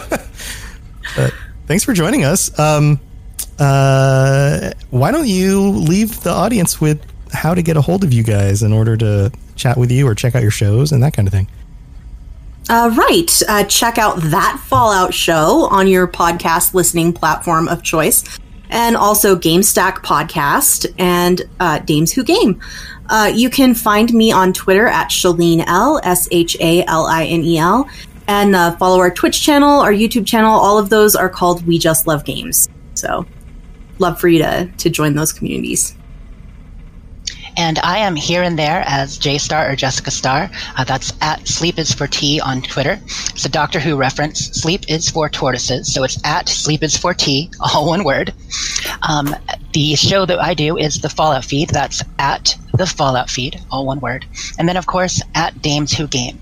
Also, you mentioned briefly, Dave, about Art F seventy-six. Uh, that is our girl at uh, Pantagruelia. She's a fellow dame. So check at A R T F seventy-six at Art seventy-six. Very cool. So um, I hope I, I don't know how you got in here, but I hope you can find your way out, because we just tried pushing the button on the vault door and it doesn't seem to want to open for us. So mm. you uh, may have to go back the way you came, as Kermit the Frog would say. That's yeah. concerning. Yeah, it was it was a jarring trip. Okay, Jess, let's see if we can find this. Oh, we can uh, do this. Um, can your handy come with us just in case we need a little help finding the way? Uh, yeah, Ken, he seems to only listen to you. Uh, Mister Handy, uh, execute Order seventy-two. It's fine. It, he just escorts you. To Today's a hell of a day to die, commie! All right, yeah, follow him. He'll take you to the bathroom when you're done. Uh, then if, maybe you can find your way out. If you get lost, just there's a hole back there. Don't fall down into the lower level. You might get stuck. Yeah, that, um, that that's happened before. The yeah. underhinge. The underhinge. Is that what we're calling it now? The vault below. Yeah, I, the uh, vault below. I think this is deep enough for me right now. Yeah, I think it's time to leave. But it's been great hanging with you guys. Thank you. Indeed, yeah, lovely. Glad we ran into you. Yeah, you'll have to come back and visit sometime, maybe through the actual front entrance. That would be awesome. Show me where it is, and also the bathroom. Okay. All right. Bye-bye. Uh, see you later. Thanks for joining Bye. us. Bye. Bye. Bye. And now it's time for the Random Rant, sponsored by Abraxo. When it comes to tough stains such as blood, bodily fluids, or sweet and sour sauce, nothing gets out those stains like Abraxo. Now with three times the suds and industrial chemical compounds. All right, so it's time for the Abraxo box. And this week, Ken has brought a rant for us to hear, experience. I don't know how, the right the right verb. How many boxes do you need to stand on? Is the, is the correct question. You know that's, what? Uh, this, that's what we should this, rate it. We should rate it on number of boxes. So how many number of boxes is this one? Well, this is going to be an unusual rant. So I'm going to turn the Abraxo box upside down, and I'm getting inside the box. Whoa! This week, God. This like week, a cart? It's not about. Are you going to put yes. little wheels on it and go down the hill? Well, I took this Sharpie here, and I, I made like little wheels uh, and a steering wheel inside with this flap. Uh, so I'm going to get down here. So you're, like, my, you're um, like a three-year-old. I'm getting down in my Abraxo uh, cardboard car. Racer. And Abraxo I'm Racer. Gonna, I'm going to bring to you this week a reverse rant. And I feel like at this point in time, a reverse rant is needed, because we are just on the verge of an evolution of the game, with Wastelanders coming, N P Cs coming, and a lot of things changing in Appalachia. This rant is brought to you by a Redditor whose name has been lost to time, but it is titled Rant. The Fallout seventy-six hate train is actually worse than the perceived state of the game at this point, and it's time for you to shut up. I can't watch any of the gaming-related YouTube channels without cringing, because everyone has to include some kind of Mimi Dig at seventy-six. Look at the memes. Look at me creating memes. They are hilarious memes. No one cares. I can't even visit my regular gaming-related subreddits anymore because, quote, LOL, LOL, this is what would happen if Bethesda designed the scene game world. I'm tired of seeing plants clipping through walls. I'm tired of seeing chairs with three legs. My coworkers talk shit about seventy-six when discussing other games entirely. Every other goddamn article I scroll by when looking for gaming news is why Fallout seventy-six is a bad game. This is journalism at its worst. Every top ten worst games list has Fallout seventy-six at the top, along with a diatribe that is just verbal vomit that says it's a bad game without going into why it's a bad game, even if other games on the list were objectively worse. Fallout seventy-six did not ruin your marriage. Fallout seventy-six did not kill your child or steal your car or cause you to lose your job. It's exhausting. Even with the problems it had at launch, even with the weird anti-consumer B S Bethesda did with the canvas bags, even the most rattled person alive has to see how exhausting this is. And it's not exhausting just because hating the game has become a meme. You could argue that every bad game gets some kind of mean around it. But holy hell, I went and looked. Even No Man's Sky didn't get this much obnoxious noise. And let's all admit to ourselves, No Man's Sky is terrible. Most G A Ds game, bad games get a, what the F is this? They could have done better. And then everyone fucks off to play better games. Nope. People seem obsessed with making Why seventy Sucks videos and monetizing them and making money off this negative trend. They try and get people not to buy the game because they know they won't just get to, they won't get a spot in the echo chamber, and they will no longer make their money. Let's be honest now. I'm sorry for the high and mighty soapbox rants, but this is what I wake up to when I went to check the news every day in my Facebook feed, every Fallout group like I always do. I've unsubbed from them all, but even then I can't escape it. Everywhere I turn, it's seventy-six sucks. Why are we bitching about seventy-six in Red Dead Redemption subreddits? You think R D R two did better? Go play that. Why the damn hell else are you here? I just want to see one video where Bethesda is actually being acknowledged for making changes to the game. One. Because everyone is acting like the game is the exact same state it was on the day of launch, and it's almost maddening. They haven't seen the community that's grown, the content creators who've created in-game experiences. Just stop with the cringe and the clickbait and inserting this into conversations it doesn't belong in. I'm one of the most cynical pieces of garbage alive, but even I need a breather once in a while. Edit number one. Uh, you guys in this Reddit are an interesting lot. I've made a few replies to comments here, most of them agreeing with you, and I still get down for everything I say. I wonder what will happen if I post Bethesda Sucks randomly in the comment section. I think I'll get a lot of carbon for that. Edit number two. I am not a Bethesda shill. I am not being paid by Bethesda. I am not a whiny child or a cry more. This game sucks. Get over it. If you guys get this mad over a Reddit post, I'm hoping this doesn't expand to other areas. Edit number three. Okay, guys, look, seriously. Since apparently there's a select handful of you who missed basic reading comprehension, I don't support Bethesda. I am not paid by Bethesda. Uh, I do not sleep with Todd Howard. Edit number four. Right. Guys, now we're using this post as an excuse to throw petty abuse at anyone who does not like the game. Hope you guys are proud of the fact that you're actual degenerates. As for me, I enjoy this game. I'm in a large community. And thank goodness for Fallout seventy-six. Man, what a commentary on the people who are the loudest on the internet right now. Oh, absolutely. The fact that he that the poor guy had to edit that four different times. Uh, because of the two point four five thousand comments uh, and the sixty-two percent downvote. Jeez. Uh, Jeez. I think you know, people, when I was originally covering it um, back during launch and looking at every single YouTube video that had the picture of the Vault Boy with the thumbs down or the Vault Boy in the mechanic suit with the wrench that had the thumbs down. Or the uh, Vault Boy with the uh, middle finger blurred. Yes, um, those the I think that the algorithm in YouTube are just like, yeah, we we we like a naughty Vault Boy. Let's put all of the viewers onto these videos.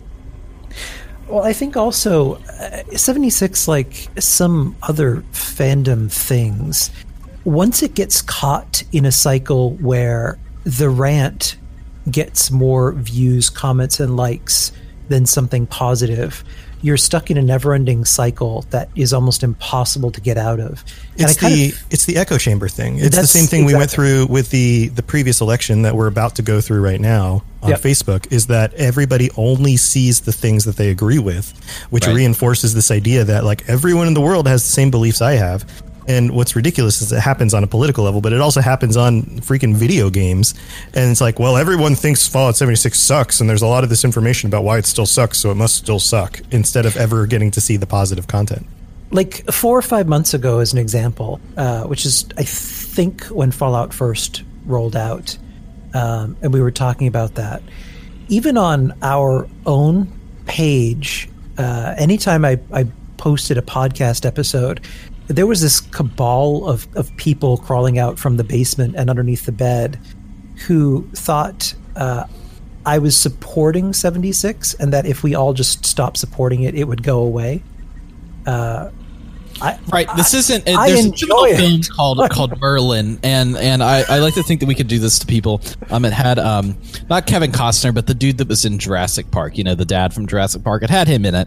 And at the end of the film, it, it's like uh, there's this Queen Mab, and she's the villain. And how do they get rid of her? Is the Jurassic Park dad looks at her and says, "You know what? We're all going to forget you."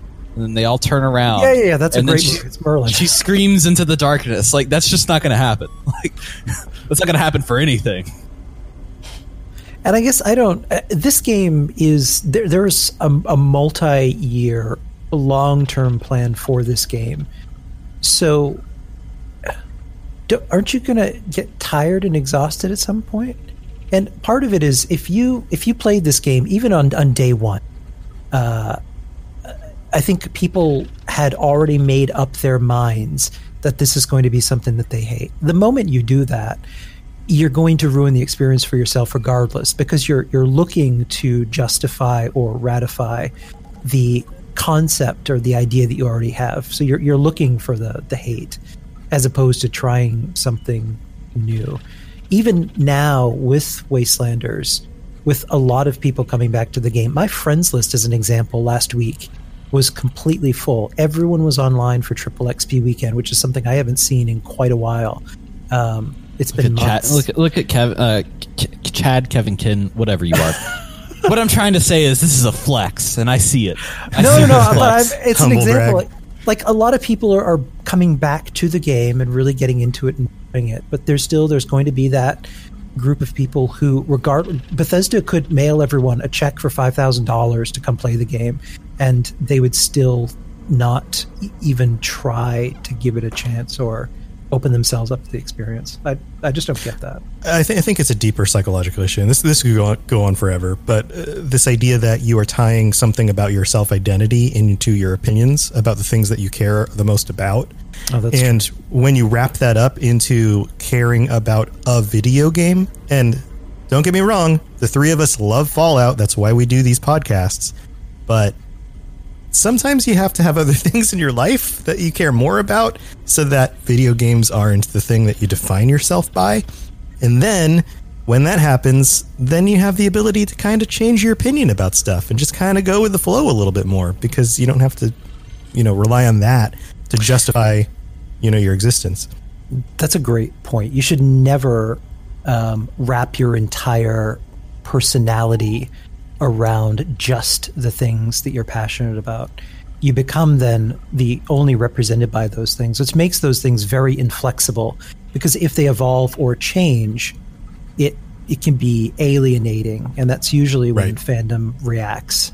Right, right, and and that's the problem, is that we're we're not wrapping our our self-identity around things that are more important. Yeah. And there's a be- cycle. There's a cycle to it where it's like, okay, something is popular. Po- like Fallout is popular after Fallout four. People kick it down because of their perception of Fallout seventy-six. Then it's like, oh, let's let's kick them all here down. And then later on, there's this narrative that's like, okay, it's not that bad. And then it becomes the narrative of the other dog. And then it's popular to support the underdog. And then you come out the other end and you're on top of the world. And let's start the cycle again. Yeah, so let's start the cycle again. So, again. so thanks, for, thanks for the rat uh, rant, uh, Ken. the anti the rat. Thanks for being a rat. Anti-rant. Thanks for being a rat. With your giant friends list and your. I, I swear to God, if you don't get me to Todd Howard's dinner party, I'm gonna have a fit. I'm just gonna. I'm gonna call the police. Well, we'll have to get out of this vault somehow. Hey guys, so I had a thought. Um, I'm gonna have to let this by you. What if we're the ones in the experiment? What do you think about that? Like, like, like we're we're in it right now. Yeah, yeah. Like, what if? Uh, I mean, it's kind of coincidental that we all, kind of, the three of us, kind of found the vault, and that we're now in here, and you know, maybe, maybe we're actually being experimented on. I think the experiment is like getting on the same energy level. But we gotta like, ump it up, you know. Yeah, yeah. Ha- have we? I, I feel like we've had this conversation before. I don't know. I don't think so. Have we? What if we had? I don't know. Like, think about it. Like, where did you get the coffee? Yeah, because there was the guy that gave us the map at the gas station. Huh. Why is my nose bleeding again? I don't know. Um. All right. Well, well I guess that's uh, all the time we have this week. That's all the time we have this week. We're going to, I guess we'll stew on this a little bit. Um, yeah. And, and anyway, so thank you to uh, Shalene and Jess for joining us on this episode. And thanks, guys, for bringing the fun content again. And to all of our listeners, and for our listeners who are interested in getting in touch with us, let's go through and let them know how to get a hold of us. Ken? You can reach me at Fallout seventy-six Podcast on Twitter, Facebook, and Instagram. Um, Fallout seventy-six Podcast. Uh, you can reach for me, but I will not be there in person. But online, you can find me at Dave Chaffins on uh, Twitter, at Chaffins on Instagram. And if you want to see some of the other fun stuff I'm doing in podcast world, at Mystery Time Live. And for me, I am doing a bunch of shows on Robots Radio, including this show and a number of other shows like the Fallout Lorecast, the Elder Scrolls Lorecast, the Dungeons and Dragons Lorecast, and I just resurrected the Cyberpunk Lorecast. Got a bunch of shows on the network. Uh, for all of our shows and anything else that you might be interested in checking out, check out robots radio dot net. And you're always welcome to join us on the Robots Radio Discord, which is in the show notes. And also, if you just search Robots Radio Discord, you'll find it. You find a bunch of people to chat with about Fallout stuff and lots of other things. Um, also, I'm going to be jumping back into Wastelanders, so I will be, I'm playing on P C. So anybody who wants to group up with me, I'm Robots on P C. Um, I guess I'll see you in game. I don't know if you guys want to share how to connect with your games too. Yeah, you can add me on the on the PlayStation Network. I tend to sit on my couch. Um, I, I I rarely have a microphone. I know that's funny. Uh, it's I know we all really laugh at the podcaster who doesn't have a very good microphone. Wait, you don't have a microphone strapped to your face at all times? I don't have a microphone strapped. I'm not walking around like, hey guys, did you know I'm in a podcast? Um, no. Th- Is it wrong that I it. that I am? Is that okay? Um, are you like Britney Spears? Is it like like kind of at the side of your mouth, like kind of skin toned? Because that would be interesting. Um, yes. Yes. So, I mean, did, have you seen a picture? Yes. So you can add me on P S N at Chaffins. That's C H A F I N Z. Um, that's not my real last name, but it's as real as it's gonna get. Uh, for me, you can easily find me in game on P C at Chad Fallout seventy-six Podcast, all one word. Um, I've run into a few of you out there, which has been kind of cool. Uh, so don't be afraid to say hello. Yeah, I'd love to see you guys in game sometime. All right, guys. Well, thanks for joining us. And until next time, we're, we're going to have a really awesome episode. We'll see ya. Stay safe. Talk to you later.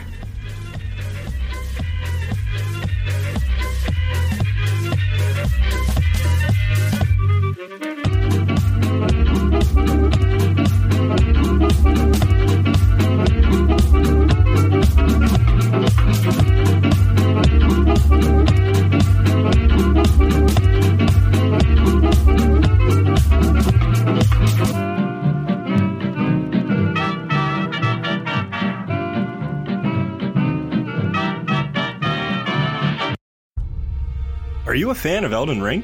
Are you confused about the lore as pretty much everyone else? We've got you covered. Check out the Elden Archives, a lore podcast that helps to explain every little confusing detail about the lands between. Things like what exactly happened on the Night of the Black Knives, or what we really know about characters like Mikola. Just like the show you're listening to now, we're on the Robots Radio Network, so you know it'll be good. Wondering how to find the show? Easy. Either go to robots radio dot net or search Elden Archives on whatever podcatcher you're using right now. Bookmark the show for later, and we'll see you in the lands between. Again, that's the Elden Archives, FromSoft Lorecast, available everywhere.